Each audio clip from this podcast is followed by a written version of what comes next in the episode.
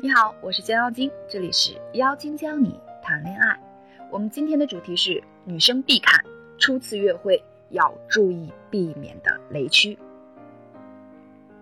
在男女交往的过程中啊，约会是实战中最重要的环节。为什么这样说呢？因为这个时候正是你们加强彼此了解的最佳阶段。在这个了解的阶段啊，你释放的吸引力是最直接有效的。你的吸引越强，会让对方的好感度蹭蹭蹭往上涨。对于之后的进展或者是关系的提升，都是非常重要的铺垫。不管是男生约女生，还是女生约男生，在所有约会之中，最重要的那当属第一次约会，因为这完全影响了你们两个人之后的关系，就如同第一印象一样重要。而第一次约会是否成功，在很大程度上取决于所选择的约会地点。前不久啊，我一个朋友来北京出差，我们毕业后就没有见过，于是找了个地方吃吃饭、聊聊天儿。之前追过几个男生，但是约会一两次就没音儿了，他都不知道到底是为什么。就上上个月，他还约了一个男生出来玩，回去之后人家再也没搭理他。去的时候他计划的挺好的，先去看电影，然后再去游乐园坐过山车，晚上去唱 K。去之前呢，他担心两个人玩会尴尬，就叫上几个朋友一起去。他满怀期待地打扮了一番，还化了妆，还特意兴奋地喷了一点香水，出门赴约了。旁边跟着他的三个朋友，当他到了约见的地点之后，男生震惊了一下，偷偷问他：“他他们一起去吗？”他当时一点也没有察觉到有什么不对，开心地回道：“对啊，竟然全部都是女生，就他一个男的。电影看的是诛仙一，他看到一半，转头发现他都在电影院里睡着了。后来他问男生：‘不喜欢这个电影？’”男生回答说：“一般吧，没有什么喜欢和不喜欢。”后来去游乐园玩过山车，因为人数太多，男生被安插和另一个陌生人并排坐，完全不像是出来约会的感觉。就这样，约会前还在微信上聊得火热，约会后对方再也没有主动找他聊过天。朋友事后很懊恼，本身参加工作后社交圈子小，好不容易有一个约会对象，自己还不知道应该怎样应对自如。时间一久，朋友对于出去约会这件事儿啊，渐渐就没了自信，反而不知道怎么开始一段感情了。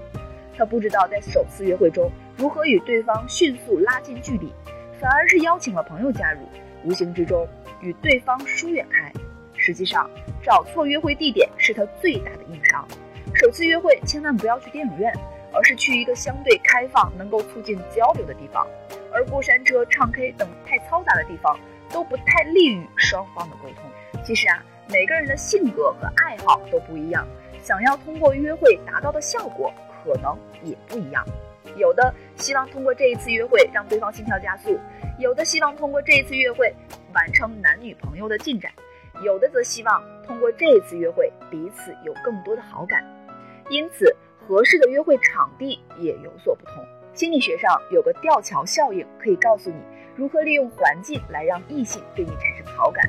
我们可以根据你想要的效果，以及结合双方的性格特征，为你挑选合适的约会场地和设计互动交流的方式。具体呢，可以找我们的咨询师为你打造独一无二的约会体验。如果你想查看音频全文，可以添加微信公众账号“降妖精”全拼五二零。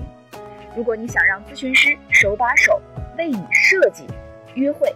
那么，请添加微信号“降妖精”全拼十五。想起在《女儿们的恋爱二》这档节目中，陈乔恩和艾伦第一次约会见面时，把约会地点选在了美术馆。颖儿充满疑惑地问：“你你喜欢看美术馆吗？”陈乔恩摇摇头，原本开心的脸上瞬间多了一丝愁容。面对节目的访问，他双手戳了戳膝盖。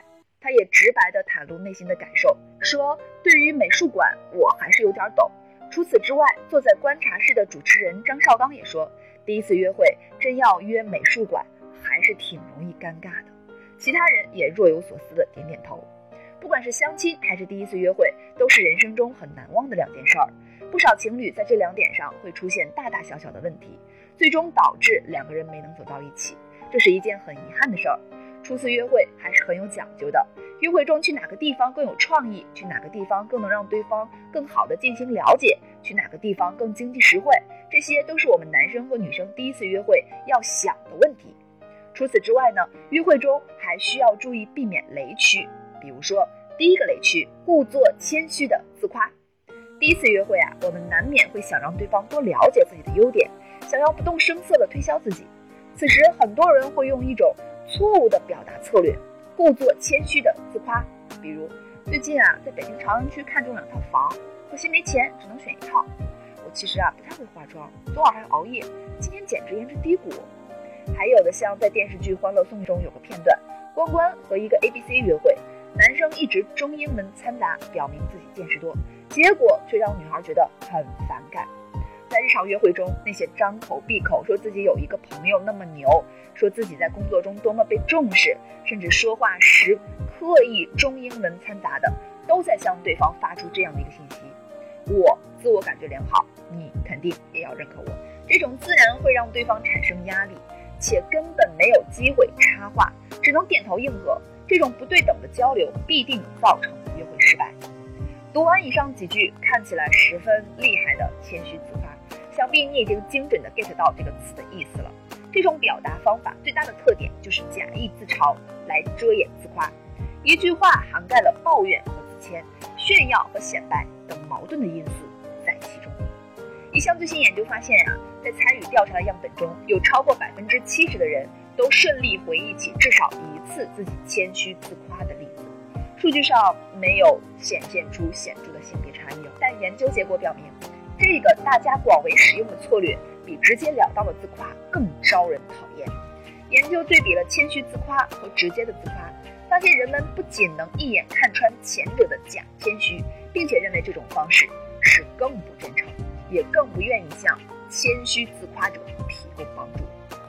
第二个雷区，过多的担心。很多女生在约会时会想。哎，今天刘海有没有平时服帖？今天这双鞋和这件大衣不太配呀，会不会觉得我不好啊？面对约会对象时，很多人会放大自己身上的一些微小的不足、不完美，并且高估这些细节可能带来的影响。但实际上，这是一种聚光灯错觉。其实他人很难留意到一些自己看起来很明显的细枝末节。我们了解自己，所以对自己一点细微变化也能轻易察觉。于是，很多人想当然地认为其他人也会像我们一样，立刻注意到这些缺陷或是不完美。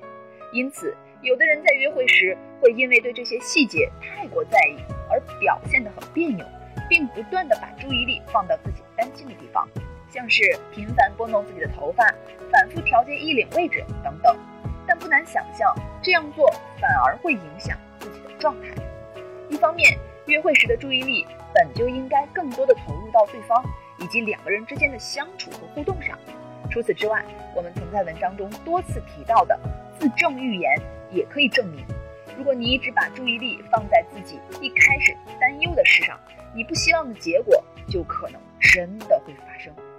之所以会有这样的举动，是因为很多人并不知道恋爱要注意的重要事项都有哪些，反而会关注一些无关紧要的细节。而我们的恋爱流程图会非常全面、细致的将恋爱过程中准备、认识、行动、引导追求、引导表白、甜蜜期、疲惫期、稳定期等各个阶段都有详细具体的方法，一整套思维方式帮你牢牢抓紧喜欢的他。想了解更多内容，可扫描下方二维码，十年品牌为你贴心服务。